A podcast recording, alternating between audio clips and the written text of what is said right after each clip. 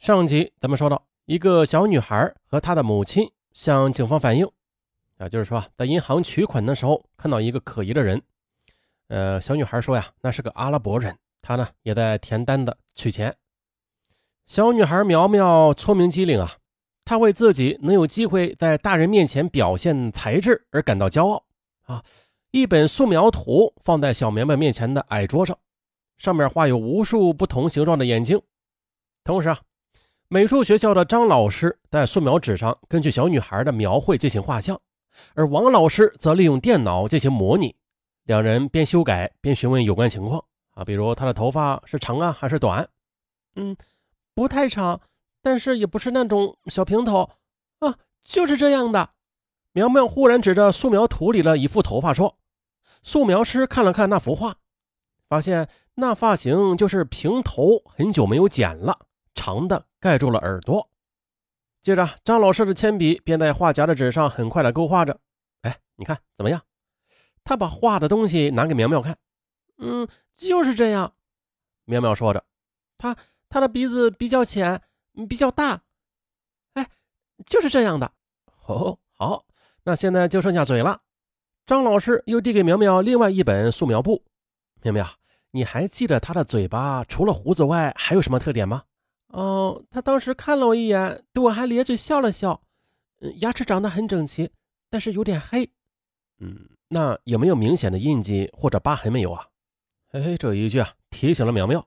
苗苗又说了，额头，额头的右边。嗯，对，就是，与我对面时，嗯，是我的左手边。对，就是右边，有一个小疤痕，斜斜的一条，不太近还看不得出来。苗苗感到有些得意了，因为他能够提供帮助啊，而且还能这么详细。接着，张王两位老师的素描几乎是不谋而合，特别是素描是如此的逼真，拿着它给苗苗的妈妈以及当时接待取钱的营业员看，几乎是异口同声的表示，当时看到的就是他。经核查的工商银行中和街储蓄所的账目，从中午一点半到两点半来储蓄所办理取款业务的共有七个人。其中取款的四人，存款的三人，存款的全部都是老人，并且每个都找到核查了。取款的其中中年妇女两人，中年男子一人，这三个人呢已经都找到并且证实了。另外一个就是受害者的取款条了，他的取款时间和小女孩苗苗的描述时间基本是一致的，可以认定这个取款的青年男子就是杀害受害人母女两个人的凶手或者同伙。那再说此时的韩云，他是真不想待在监狱里啊，啊，更不想因为犯罪而被判处死刑。可是他一审已经被判处死刑了，应该还有挽回的余地吧？啊，但是这似乎他却碰上了坏运气。自从三月初这预审员连续提审之后的，他讲的话再也没有人相信了。看来焦彪真的在外边又犯大案了。哎，这个狗胆包天的东西啊！当年就是他害的。他韩云虽然不是什么好东西吧，但是也不想惹上杀人的罪呀。但是现在呢，这罪是洗不脱了。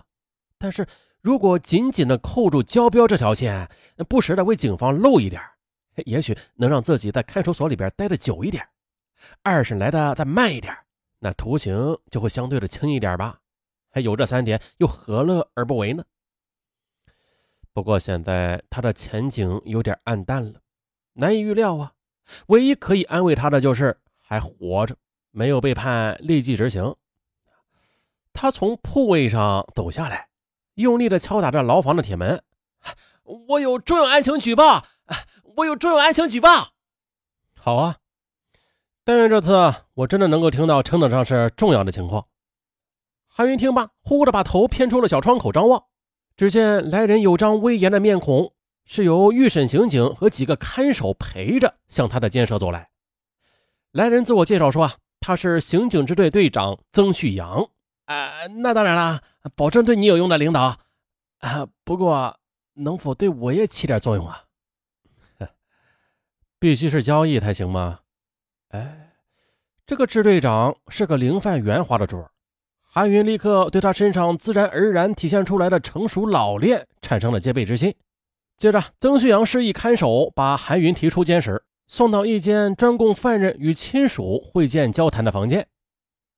哎，我想啊，如果我有一个像你这样的亲戚，那也绝对不会沦落到今天这个地步的。韩云深有感慨地说：“呃，不过现在认识你也不迟啊，我的命可是悬在你手里呢。我关于你的命，恐怕只能以后再说了。你要先配合公安搞好工作。”呃呃，那是那是啊。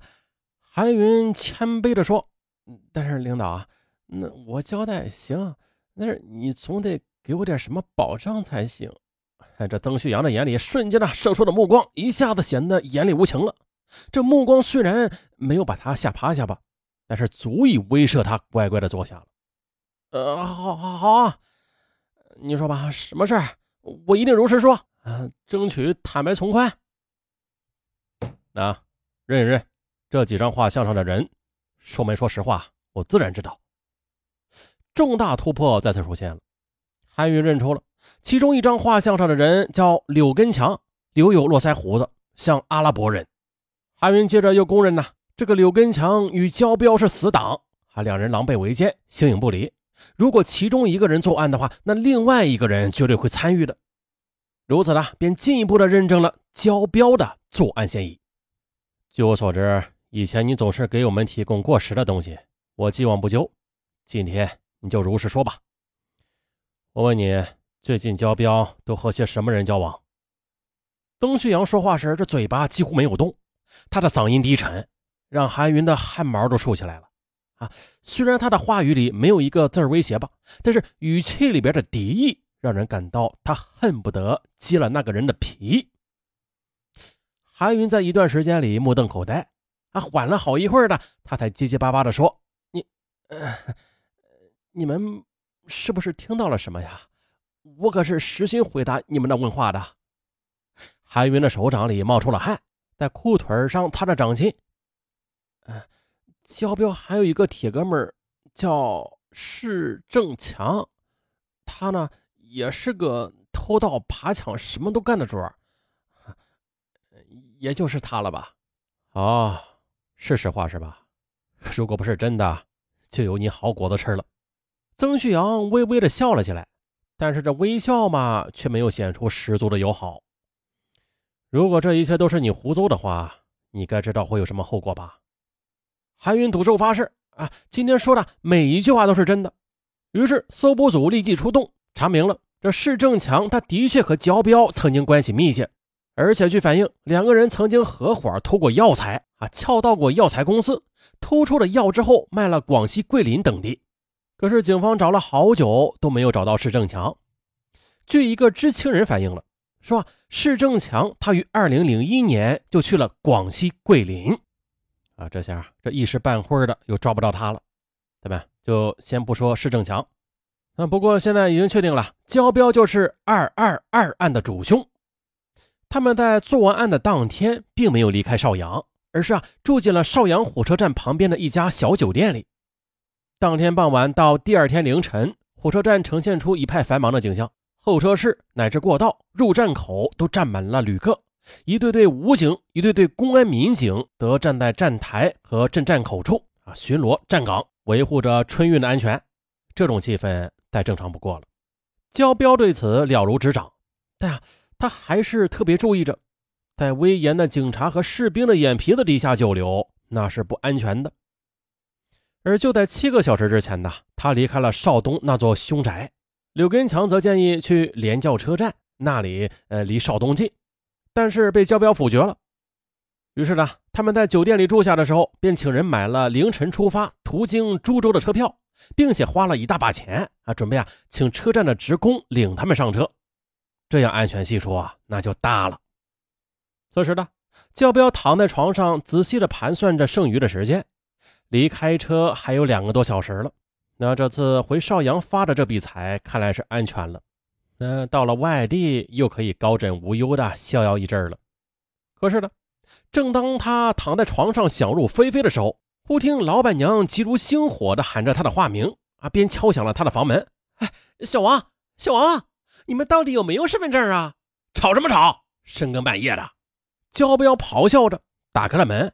盯着老板娘用手指敲着她的金壳手表，不耐烦地警告那个胖女人要懂得礼貌啊，深夜不要打扰客人。咆哮委实的把老板娘给吓住了，啊，哑在当场结巴了很久，才微弱的声音吐出了一个重要的词儿来：“警察。”哎呦，这个词儿啊，比他任何敲打叫喊都来得有效。这焦彪立刻跳了起来。反身就拉起柳根强，提起行李，然后毫不吝啬的就掏出一百元钞票，塞到了老板娘手里，说：“再说说，到底怎么回事啊？你刚才说警察，警察怎么了？”